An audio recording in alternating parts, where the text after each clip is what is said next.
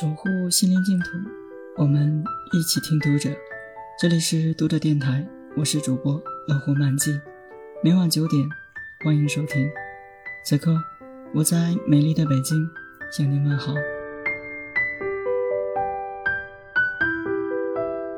沈大成的小说《漫步者》中，讲述了一个有趣的故事：一座巨大的人行天桥。有一天，监控画面显示，他的四条布满楼梯的腿分别动了动。从前是人来使用它，现在是他自己使用自己。他好像还没决定腿使用的先后次序，所以抬起一条又放回原地，试着抬起另一条。然后试着第三条、第四条腿。当他想好了如何安排四条腿的行动步骤时，他就有序地抬起和放下它们。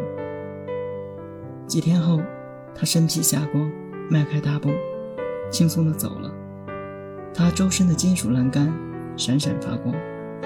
他走到郊外，走到没有人能找到他的地方，动作越来越有舒展力。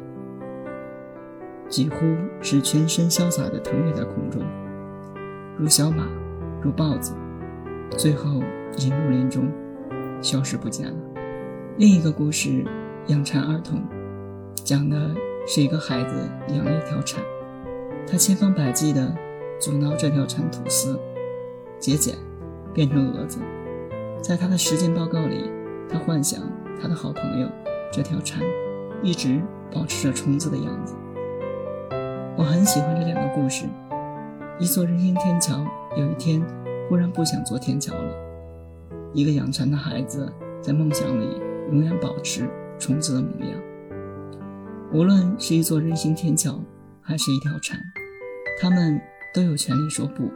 比起选择做什么，选择不做什么也同等重要。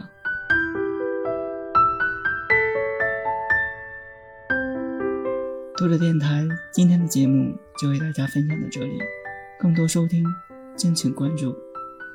晚安，好吗。